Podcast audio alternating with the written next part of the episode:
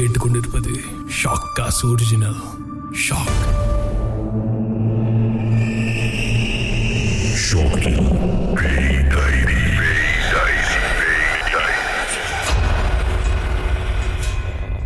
வணக்கம். நான் பேய்வேட்டை லிங்கேஸ்வரன் மணியம். இது லிங்கேஸ்வரனின் பேய் டைரி. நிகழ்ச்சியில் காட்டப்பட்ட அந்த சம்பவங்கள் கேமராவில் நம்ம பதிவு செய்த அந்த காட்சிகள் இது எல்லாம் நீங்கள் தொலைக்காட்சியில் பார்த்துருப்பீங்க. ஆனால் ஒவ்வொரு இடத்துலையும் தனிப்பட்ட முறையில் எனக்கு நடந்த அனுபவங்கள் அந்த ஷூட் முடிச்சிட்ட பிறகு நாங்கள் வீட்டில் இருக்கும்போது எப்படி இருந்தோம் தனிப்பட்ட முறையில் நான் என்னென்ன அனுபவித்தேன் என்னால் என்னை சுற்றி இருக்கிறவங்க என்னென்ன அனுபவித்தாங்க அப்படின்றது தான் பகிர்ந்துக்கிற ஒரு நோக்கம் தான் இந்த பாட்காஸ்ட் ஸோ அந்த வகையில் இப்போ நான் பகிர்ந்துக்க போகிற விஷயம் லிம்பா பிரிங்கின் அப்படின்னு சொல்லப்படுற ஒரு டவுன் அந்த டவுனே வந்து ஒரு கோஸ்ட் டவுன் அப்படின்னு சொல்லுவாங்க. அந்த நிகழ்ச்சி நீங்கள் பார்த்துப்பீங்க அந்த எபிசோட் நீங்கள் பார்த்துருப்பீங்க. அந்த லிம்பா பிரிங்கின் அந்த என்கவுண்டர் ரொம்பவே சுவாரஸ்யமாக இருந்தது. ஏன்னா அங்கே இருந்த கதைகள் பார்த்தீங்கன்னா அந்த டவுனுக்குள்ளே போகும்பொழுது அங்கே ரொம்ப ஆளுங்க கிடையாது. ஆனால் ஒரு பெரிய டவுன் அதாவது ஒரு கால்ஃப் ரிசார்ட் இருக்கிற அளவுக்கு அது ஒரு பெரிய டெவலப்மெண்ட் செய்யப்பட்ட ஒரு இடம். அங்கே போயிருந்தப்ப பைக்கில் ஒரு உருவம் போகும். அது நின்று வேடிக்கை பார்க்கும். அப்புறம் ஒரு கிணறு இருக்குது அந்த கிணறுலேருந்து ஒரு உருவம் வெளியே வரும். சுடுகாடு இருந்த எக- இடத்துல வந்து வீடு கட்டினதுனால எல்லா ஆத்மாவும் கோவப்பட்டுருச்சு. இப்படி பல விதமான கதைகள் கேள்விப்பட்டிருந்தோம். அதில் ஒரு அம்மா சொல்லியிருந்தாங்க. அவருடைய அண்டை வீட்டைக்காரர். அவங்களுக்கு வந்து அவருக்கு வந்து இவங்களை பிடிக்கல. அதனால் சில ஏவல்கள்லாம் செஞ்சு வீட்டு முன்னுக்கு உருவம் வந்து நிற்கிறது அதை விரட்டுறதுக்கு வழி இல்லாமல் கஷ்டப்பட்டது. இப்படி பல விஷயங்கள் அந்த லிம்பா பிரிங்கில் நம்ம கேட்டிருந்தோம். அதை நீங்கள் தொலைக்காட்சியில் பார்த்துருப்பீங்க. இப்போ நான் சொல்ல போகிற இந்த சம்பவம் வந்து தொலைக்காட்சியில் நீங்கள் பார்த்துருக்க வாய்ப்பு கிடையாது. காரணம் இது அந்த இடத்துலேருந்து ஷூட்டிங் முடிச்சுட்டு வழக்கமாக சாப்பிட போவோம். சில நேரத்தில் வந்து குளிச்சுட்டு படுப்போம். ப்ரேயர்ஸ் முடிக்கணும். ப்ரீஃபிங் இருக்கும். நாளைக்கு என்ன செய்ய போகிறோம் இன்றைக்கி என்ன செய்ய போகிறோம் அதெல்லாம் ப்ரீஃபிங் இருக்கும். ஸோ அதனால் இதை வந்து நீங்கள் தொலைக்காட்சியில் பார்த்துருக்க வாய்ப்பு இல்லை. லிம்பா பிரிங்கிங்கில் அவங்க அமீர் நானும் வந்து அந்த நிகழ்ச்சிக்காக போயிட்டு பேசிட்டு ரெக்கார்டிங்லாம் முடிச்சுட்டு மன்னிப்பு கேட்டுட்டு அனுமதி கேட்டு மன்னிப்பு கேட்டுட்டு எங்களை எதுவும் எதுவும் செய்ய வேணாம். இது வந்து எங்களுடைய வேலை. வந்தோம். எங்கள் வேலை முடிஞ்சிச்சு நாங்கள் கிளம்புறோம். எங்களை வந்து பின்தொடரவோ அல்லது எ- எங்களுக்கு எந்த விதமான பாதிப்போ இருக்கக்கூடாது அப்படின்னு சொல்லிட்டு வந்துட்டு எல்லாத்துக்கும் ஒரு மனிதர்களாக பிறந்த எல்லாத்துக்குமே ஒரு இறக்க குணம் இருக்கும். எல்லாருக்குமே அந்த இறக்க குணம் இருக்குது ஆனால் அந்த இறக்க குணம் வந்து ஒரு சில நேரங்களில் தவிர்க்கப்படும். நம்மளாலேயே அது தவிர்க்கப்படும். அது எப்போ தவிர்க்கப்படும்னா கடந்த கால கசப்பான அனுபவங்களாக இருக்கலாம். இல்லை எதுக்கு வம்புன்ற பயமாக இருக்கலாம். ஏதோ ஒரு காரணம் இருந்து கொண்டே இருக்கும். என்னோட தனிப்பட்ட வாழ்க்கையில் இந்த இறக்க குணத்தினால நான் பல தடவை பாதிக்கப்பட்டிருக்கேன். முக்கியமாக மனிதர்கள் மத்தியிலேயே இருந்தாலும் அந்த இறக்க குணத்தை வந்து காட்டுவதற்கோ அந்த இறக்க குணத்தை கொண்டு போய் சேர்ப்பதற்கோ நான் வந்து என்றைக்கும் தயங்கினது கிடையாது. காரணம் ஒரு மனுஷன் தப்பு பண்ணினாட்டா இன்னொரு மனுஷன் தப்பு பண்ணுவான் அப்படின்னு நினைக்கிறது வந்து ஒரு ஃபேரான விஷயம் கிடையாது. அதாவது யாரோ செய்த தவறுக்கு யாருக்கும் தண்டனை கொடுக்குற மாதிரியான ஒரு விஷயம் அது. அந்த நேரத்தில் ஒரு சின்ன இறக்க குணம் எனக்கு இருந்தது. மனிதர்களாக வாழ்கிற எங்களுக்கு அடுத்தடுத்த காலகட்டங்கள் இருக்குது தூங்கணும் எழுந்திக்கணும் வேலைக்கு போகணும் அடுத்த வேலையை பார்க்கணும். பேசி சிரித்து மகிழ்கிறதுக்கு குடும்பம் இருக்குது நண்பர்கள் இருக்காங்க. தொலைத்தொடர்பு வசதிகள் இருக்குது தொழில்நுட்பங்கள் இருக்குது ஆனால் இந்த ஆத்மாக்களுக்கு என்ன இருக்கும் அப்படின்ட்டு நான் அமீர்கிட்ட கேட்டிருந்தேன்.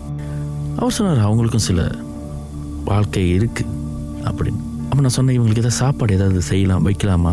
தப்பா தவறா? இல்லை அதனால் நம்மளுக்கு எதாவது பாதிப்பு இருக்கானா அவர் சொன்னார் அது செய்யக்கூடாது. அது செய்யக்கூடாது. அப்படின்னாரு. அது நீங்கள் சாப்பாடு கொடுத்த அடுத்த நொடி அதாவது அவங்க இருக்கிற இடத்துல வந்து நீங்கள் சாப்பாடு கொடுத்துட்டு போகிற அடுத்த நொடி நீங்கள் அவங்களுக்கு வந்து ஒரு முதலாளி ஆயிடுவீங்க ஒரு மாதத்து இதனால் அடுத்த நாள் நீங்கள் சாப்பாடு விற்க வருவீங்கன்ற நம்பிக்கை அந்த ஆத்மாக்களுக்கு ஏற்படலாம். இல்லாத பட்சத்தில் உங்களை தொடர்ந்து வரத்துக்கான வாய்ப்புகளும் இருக்குது அப்படின்னு சொல்லியிருந்தார். இது ஒன்று. ரெண்டாவது விஷயம் எல்லா அமானுஷ்யமான சக்திகளுக்கும் என்டிட்டிஸ்க்கும் எல்லா விதமான பொருளும் சாப்பாடாக வைக்க முடியாது.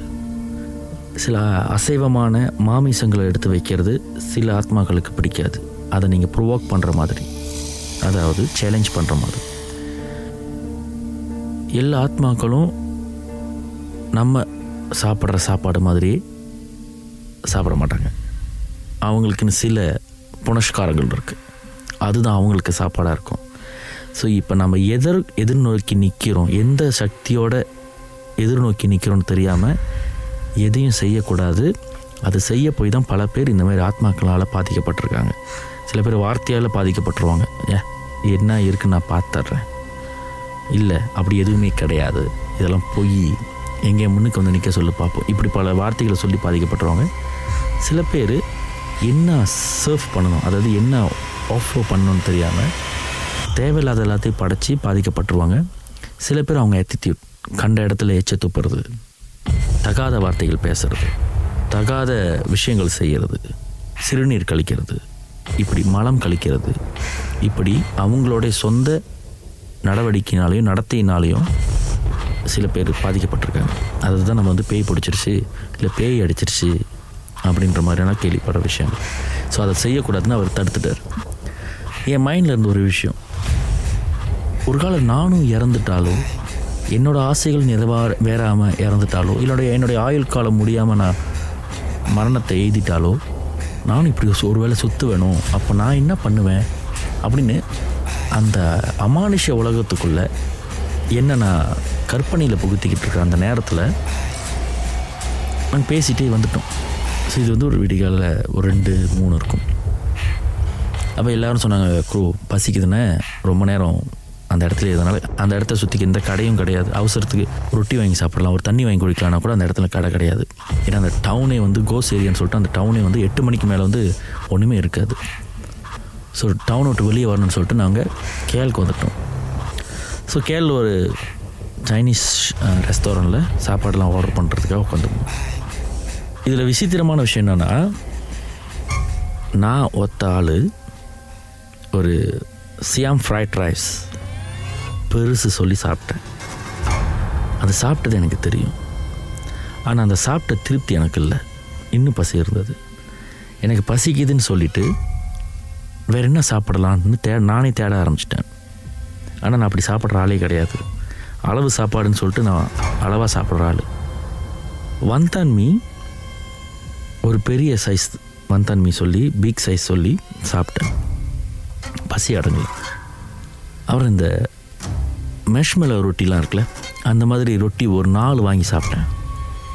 பசி அடங்கல. அப்புறம் ஒரு பெரிய சைஸ் நாலு நான் ஒரே ஆள் குடித்தேன் பசி அடங்கலை. எனக்கு பசிக்குது பசிக்குதுன்னு சொல்லிட்டே நான் வீட்டு வரைக்கும் வந்துட்டேன்.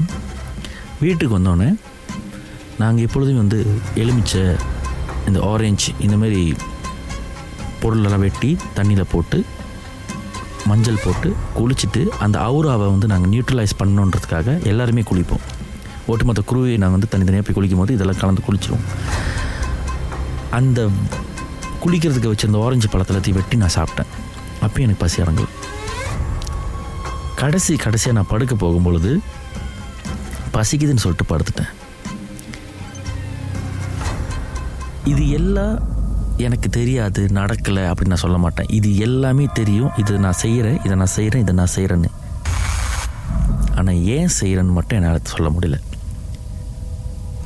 இந்த விஷயம் வந்து நான் அப்போ அமீர்கிட்ட நான் சொல்லியிருந்தேன் மறுநாள். எனக்கு சரியான பசி தூக்கம் கூட அந்த அளவுக்கு நிம்மதியான தூக்கம் இல்லை அப்படி. அவர் சொன்னார் ஒரு சில இடங்களுக்கு போனால் சில இடத்துல வார்த்தைகளை பார்த்துக்கணும். எல்லா இடத்துலையும் நம்ம நினச்சதை பேசக்கூடாது. இல்லை எல்லாத்தையும் நம்ம நினைக்கவே கூடாது. ஸோ இந்த ஆத்மாக்களோட கம்யூனிகேட் பண்ணுறது வந்து எல்லாராலையும் முடியாத விஷயம் இல்லை அதுக்கு நிறைய மனப்பக்கம் வேணும். சிந்தனை தெளிவாக இருக்கணும். நீங்கள் யாருன்ற விஷயத்த ஆத்மாக்களுக்கு தெரியப்படுத்தவே கூடாது. ஏன்னா உங்களோட வீக்னஸ் அவங்களுக்கு சாதகமாக பயன்படுத்துவாங்க. நீங்கள் இறக்கப்பட்டு இவங்க எப்படி இருப்பாங்க? நீங்கள் எப்படி இருப்பீங்கன்னா யோசிச்சனால ஏதோ ஒரு சக்தி உங்கள் உடம்புக்குள்ளே பூந்து அதோட ஆசைகளை தீர்த்துட்டு போயிடுச்சு. அது சாப்பிடணும்னு நினச்சி எல்லாத்தையும் சாப்பிட்டுட்டு அது போயிடுச்சு. ஸோ சாப்பிட்டது நீங்களாக இருந்தாலும் சாப்பிட்டது உங்கள் உடம்புல சேரலை. இதை வந்து தவிர்க்கணும். அடுத்த வாட்டி இது மாதிரிலாம் பேசுகிறதோ செய்கிறதோ நினைக்கிறதோ கூடாது.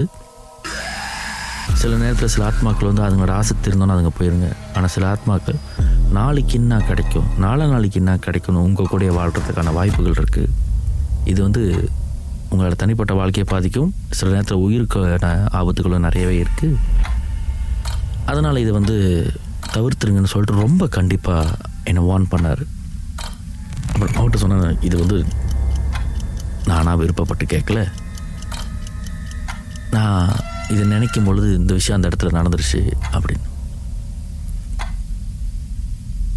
இந்த சக்திகளை வந்து எதிர்நோக்கும் பொழுது மனசு சாந்தமாக இருக்கணும். ஆனால் புத்தி தெளிவாக இருக்கணும். மனசு சாந்தமாக இருந்து புத்தி ரொம்ப சாந்தமாக இருந்துச்சுன்னா ஊடுருவறதுக்கு இது ஒரு வசதியான ஒரு விஷயம். அதனால் அடுத்த தடவை வரும்பொழுது பார்த்து வாங்க அப்படின்னு ஒரு வார்னிங் கொடுத்துட்டாரு. இந்த சம்பவம்லாம் முடிஞ்சு மறுநாள் திரும்ப நாங்கள் ஷூட்டிங்லாம் போகலாம். வேறு இன்னொரு இடத்துல லொக்கேஷன் நம்ம சர்ச் பண்ண போகிறோம் நம்மளுக்கு நிறைய லொக்கேஷன்ஸு ஆப்ஷனில் இருந்தது. ஸோ ஒவ்வொரு லொக்கேஷன்ஸாக போய் பார்த்து லாக் பண்ணும் சரி இந்த லொக்கேஷன்ஸ் அடுத்து நம்ம வருவோம் அப்படின்னு லாக் பண்ண போகும்பொழுது என்னுடைய குருவை பார்த்து நான் ஒன்றே ஒன்று கேட்டிருக்கேன். ஏன்டா உங்களுக்கெல்லாம் பயமா இல்லையா? அப்படின்னு கேட்டிருக்கேன். இந்த கேட்டது மட்டும் எனக்கு நினைவிலே கிடையாது. ஆனால் என்னோட குரூ எல்லாருக்குமே தெரியும். நான் இதை கேட்டேன்னு இன்ன வரைக்கும் என்னை பார்த்தாங்கன்னா இதை சொல்லி எனக்கு கிண்டல் செய்வாங்க. ஆனால் இன்ன வரைக்கும் எனக்கு இந்த விஷயம் ஞாபகம் கிடையாது. அதாவது ஏன்னா அவங்களுக்குலாம் பயமா இல்லையா? நான் கேட்ட விஷயம் எனக்கு ஞாபகமே கிடையாது. இந்த விஷயத்தை வந்து அவங்க அமீருக்கு தெரிய போடும்போது அவங்க அமீர் என்ன சொன்னார்னா நான் என் மதப்படி நான் எதுவும் செய்ய முடியாது. நான் செய்யலாம் ஆனால் நல்லா முறையாக இருக்காது. உன் மதப்படி உன் நம்பிக்கைப்படி நீ என்ன செய்யணுமோ அதை செய் அப்படின்னு சொன்னோன்னே டைப்பிங் போகிற ஒரு காலகட்டத்தில் ஒரு சிவன் ஆலயத்தில் நல்லா குளிச்சுட்டு கை காலெல்லாம் நல்லா கழுவிட்டு சிவன் ஆலயத்தில் தியானம் பண்ணி அந்த உடம்புல இருந்த அந்த நெகட்டிவிட்டியை வெளியாகிறத என்னால் ஃபீல் பண்ண முடிஞ்சு ஏதோ ஒரு பத்து மூட்டையை சுமந்த இது எல்லாத்தையும் இறக்கி வச்சிட்ட பிறகு அந்த உடம்பு எப்படி இருக்குமோ அந்த மாதிரி தளர்வடைஞ்சு போயிருந்தது. இது வந்து ஒட்டுமொத்த குரூவுமே பார்த்தாங்க. இதனால் கொஞ்ச நாள் ஷூட் செய்யாமல் கொஞ்சம் பிரேக் எடுத்துகிட்டு அவங்க அவங்க அவங்க ஹோம் டவுனாக போயிட்டு அவங்க அவங்களோட பர்சனல் வேலை ஏதாவது இருந்தால் பார்த்து முடிச்சுட்டு வந்து ஒரு ஃபிக்ஸ் பண்ண டேட்டில் எல்லோரும் ஸ்டார்ட் பண்ணலான்னு சொல்லிட்டு இருந்தோம். ஸோ லிம்பா பிரிங்கின்ல இந்த மாதிரி பல கதைகள் இருந்தது. அதில் ஒரு கதை வந்து ஒரு செக்யூரிட்டி கார்டு நாங்கள் வந்து அங்கே ஒரு இடத்துல ஷூட் பண்ணிவிட்டு கேமரா எல்லாத்தையும் சார்ஜர் பண்ணிவிட்டு சாப்பிட்டுட்டு ப்ரேயர்ஸ் பண்ணிவிட்டு ஒரு சின்ன தியானம் நின்றுக்கிட்டே செய்கிற தியானம் அதெல்லாம் மனசை சாந்தப்படுத்திட்டு பிரெயினை கோசமாக்கிட்டு இதை பற்றி யோசிக்காமல் இருக்கணும் அப்படின்னு இருக்கிற கட்டத்தில் ஒரு செக்யூரிட்டி கேட்டு வந்தார் என்னென்ன பண்ணுறீங்க அப்படின்னா நான் சொன்ன மாதிரி ஷூட் பண்ணுறாங்க நாங்கள் என்ன நினச்சோன்னா எல்லாம் பண்ணக்கூடாது போங்க அப்படின்னு சொல்லுவார். ஆனால் அவர் ஒன்று சொன்னார். ஆனால் இங்கே முடிச்சுன்னா என்னோடய ஃபேக்ட்ரிக்கு வரீங்களா? அப்படின்னாரு. நான் சொன்ன ஃபேக்ட்ரி எங்கே இருக்குது இங்கே தானே ஏன் என்ன இருக்குன்னு? என் ஃபேக்ட்ரியில் நான் உங்களுக்கு லைஃபாக காட்டுறேன்னே மேலே அப்படியே அந்தரத்தில் சுற்றும் அதனால் இந்த இடத்துக்கு யாரும் செக்யூரிட்டி நான் வரமாட்டாங்க. அப்படி என்னென்ன சொல்கிறீங்கன்னு ஒரு உருவம் மேலே நின்று பறந்துக்கிட்டு இருக்கோம். நீங்கள் கண்ணால் பார்க்கலாம் அப்படின்னார். நாங்கள் எங்களுக்கு என்னென்னா இது எந்த அளவுக்கு உண்மை அப்படின்றது? செகண்ட் வந்து நம்ம இந்த மாதிரி ஒரு ப்ரோக்ராம் செய்யும் பொழுது நம்மளுக்கு வந்து சில ரூல்ஸ் இருக்குது நாளைக்கு யாரும் வந்து நிலத்தோட உரிமையாளர்களோ இல்லை ஒரு ப்ரெமிஸோட உரிமையாளர்களோ எங்கிட்ட பெர்மிஷன் கேட்காம உங்களை யார் ஷூட் பண்ணுது அப்படின்னு சொல்லும்பொழுது இது வந்து ஒரு ப்ராட்காஸ்டிங்கோட பாலிசிஸை வந்து அகெயின்ஸ்டாக பண்ணும். ஸோ நம்மளுக்கு வந்து ப்ராப்பரான black and white letter permission இந்த மாதிரி நிறைய ப்ரொசீடியர்ஸ் இருக்குது அதை பேஸ் பண்ணி தான் நம்ம ஒவ்வொரு லொக்கேஷனுக்கும் போவோம். சும்மா ஒரு இடத்துல போய் இருக்குன்னா நம்ம உடனே போக மாட்டோம். சம்மந்தப்பட்டவங்களோட தொடர்பு கொண்டுட்டு தான் போவோம். சில நேரத்தில் வந்து எபேண்டனான பில்டிங்னா நம்ம அந்த ஊர் மாநகராட்சியை போய் பார்த்து அவங்கள்ட்ட இருந்து பெர்மிஷன் வாங்கிட்டு தான் போவோம். ஏன்னா பாதுகாப்பு ரொம்ப முக்கியம். சில நேரத்தில் போகிற இடத்துல வேறு ஏதாவது சம்பவங்கள் நடந்துச்சுன்னா நம்ம காவல்துறைக்கு பதில் சொல்லணும். உங்களே இறங்கி வர சொன்னது அனுமதி இல்லாமல் அப்படின்ற கேள்விகளுக்கு நம்ம பதில் சொல்லணும். அதனால் அந்த இடத்துக்கு நாங்கள் போக முடியாத சுச்சுவேஷன் ஒரு கால் இன்னொரு தடவை இந்த ப்ரோக்ராம் செஞ்சால் கண்டிப்பாக நாங்கள் வரணும் அப்படின்னு. ஆனால் பரவாயில்ல ரெக்கார்ட் பண்ணால் கூட பரவாயில்ல நீங்கள் சும்மாவே வந்து பாருங்கள் வானத்தில் சுற்றிக்கிட்டு இருக்கோம் அப்படின்னாரு. இது நாங்கள் எங்களுக்குள்ளேயே குரூக்குள்ளேயே பார்த்துக்கிட்டே இருந்தோன்னே பாபா அப்பா அம்மிட்ட கேட்டோம் போகலாமான்னு அப்போ அப்பா வந்து ஏதோ பார்த்து அவருடைய எஸ்ட்ரல் நாலேஜில் பார்த்துட்டு அவர் சொன்னது நம்ம அங்கே போகணுன்னு அவசியம் இல்லை. அங்கே இருக்குது ஆனால் நம்ம அங்கே போகணுன்னு அவசியம் இல்லை. அப்படின்னு இருந்தார். அப்போ நான் அப்போ தனியாக கூப்பிட்டு கேட்டிருந்தேன். இது போக வேணான்னா என்ன மீனிங் நான் வந்து ப்ரோவோக் பண்ணலை ஜஸ்ட் கிரியோஸ் இதை தெரிஞ்சுக்கணும் கிரியோசிட்டியாக இருக்குது அப்படின்னு. அப்போ அவர் சொன்னார் நிலத்துக்கு சொந்தமானவங்களோட இடத்துல இன்னொருத்த வந்து ஆக்கிரமிச்சா நிலத்துக்கு சொந்தமானவன் அந்த இடத்தையே சுற்றி சுற்றி வருவான். அந்த மாதிரி ஒரு இடம். அதனால் நம்ம அங்கே போகணும்னு அவசியம் கிடையாது. இவர் அந்த இடத்துல வேலை செய்யறனால இவர் பார்க்க முடியுது. நம்ம போய் அங்கே போய் பார்க்கணும்னு அவசியம் இல்லை. மறந்துடுவோம் அப்படின்னு சொல்லிட்டு லம்பபரிங்கன் வந்து கிளம்புறதுக்கு முடிவாயிட்டோம். அதுக்கப்புறம் தான் அந்த சாப்பாடு சம்பவம்லாம் நடந்தது. கிளம்புறதுக்கு முன்னே அங்கே ஒரு வீடு இருந்தது. ஒரு பெரிய பெங்களூர் வீடு. சாயலாம் அடித்து அழகாக இருந்தது. அந்த வீட்டில் பார்த்தோன்னே பாருங்கள் இவ்வளோ செலவு பண்ணி கட்டி இந்த இடத்துல யாரும் குடி போகிற அது மாதிரி ஆயிடுச்சு அப்படின்னு சொன்னப்ப அந்த வீட்டுக்குள்ள ஒரு லைட் எரிஞ்சுது. யாருமே இல்லாத வீட்டில் லைட் எரிஞ்சுது. அப்போ இந்த செக்யூரிட்டி கார்டு சொன்னார் அந்த வீட்டில் தானே ஒரு பொண்ணு தூக்கு மாட்டி தொங்கிக்கிட்டு இருந்தது. அந்த யார் என்னன்னு எங்களுக்கு தெரியாது. அது பெரிய ஒரு போலீஸ் கேஸ் ஆகிடுச்சு மேபி தற்கொலையாக இருக்கலாம் இல்லை கொலையாக கூட இருக்கலாம் அப்படின்னு. அந்த வீட்டை நாங்கள் பார்க்கும்பொழுது லைட் எரிஞ்சது. கிளம்பி போகும்பொழுது அந்த வீட்டில் லைட் எரியல. அதை பார்த்தோன்னே நாங்கள் முடிவு பண்ணிட்டோம். எல்லோரும் கிளம்பிடுவோம் இது அவங்களோட நேரம் அப்படி சொல்லிட்டு நாங்கள் கிளம்பிட்டோம். இந்த கதைகள்லாம் எதுவுமே வந்து பயங்குறுத்தணும். இல்லை இருக்கிறவங்கள வந்து கியூரியாசிட்டி பண்ண வைக்கணும் அப்படின்றதுக்காக இல்லை. நம்மளை நம்மளுக்கு மத்தியில் வாழ்கிற மனிதர்களில் நல்லவங்க இருக்காங்க கெட்டவங்க இருக்காங்கன்ற மாதிரி நம்மளுக்கும் மேற்பட்ட ஒரு சக்தியில் நல்லவங்க கெட்டவங்க இருக்காங்க. அதில் ஒன்று தெய்வம் ஆயிடுது ஒன்று இந்த மாதிரியான சைத்தான் பேய் பிசஸ் அப்படின்னு ஆயிடுது. இது வந்து ஒரு டைமென்ஷன் அப்படின்றதும் ஒரு பக்கம் உண்மை. அடுத்த கட்ட வாழ்க்கை அப்படின்றதும் ஒரு வகையில் உண்மை. மனிதன் என்பவன் தெய்வமாகலாம் அப்படின்னு ஒரு பாடல் இருக்குல்ல. அந்த மாதிரி தவறான வாழ்க்கையோ இல்லை வாழும் பொழுது முறையான வாழ்க்கை வாழாதவங்க பேயாக கூட வாழலாம் அப்படின்ற ஒரு யூகிப்பு கொடுக்குற ஒரு விஷயம் இது. இன்னும் குறிப்பிட்டு சிம்பிளாக சொல்லணும்னா நாம் என்ன விதைக்கிறோமோ அதுவாக தான் நம்ம அடுத்த பிறவியாக அனுபவிக்கணும் அடுத்த பிறவிக்கும் இந்த மனித பிறவிக்கு நடுவில் இப்படி ஒரு டைமென்ஷனில் நம்மளுடைய ஆத்மாக்கள் தவிக்கப்பட்டு தண்டனை அனுபவிக்கிறதுன்றதும் உண்மை. ஸோ இது வந்து அந்த இடத்துல நான் உணர்ந்துக்கிட்டேன் லம்பாபிரிங்கின் கோஸ்ட் டவுன்ன்றது சும்மா ஒரு எபிசோட் கிடையாது. நான் இன்ன வரைக்கும் எனக்குள்ளே யோசிச்சுட்டு இருக்கிற விஷயம். நான் ஒத்தால் அவ்வளோ சாப்பாடு சாப்பிட்டேன் அப்படின்றது என்னோட கேள்வி. இதை யார் நம்புகிறாங்களோ இல்லையோ நான் அதை பற்றி கவலைப்பட்டதே கிடையாது. அனுபவித்த அனுபவம் எனக்கு இருக்குது அந்த அனுபவத்தினால சில விஷயங்களை கற்றுக்கிட்டேன் அது இன்றைக்கும் ஒவ்வொரு இடத்துக்கும் போகும் பொழுதும் எதிர்பாராத இடங்களுக்கு நான் போய் நிற்கும் பொழுதும் அந்த அனுபவத்தில் கற்றுக்கிட்ட சில விஷயங்களை நான் இன்னும் செஞ்சுக்கிட்டு இருக்கேன் இது லிங்கேஸ்வரனின் பேய் டைரி. நன்றி.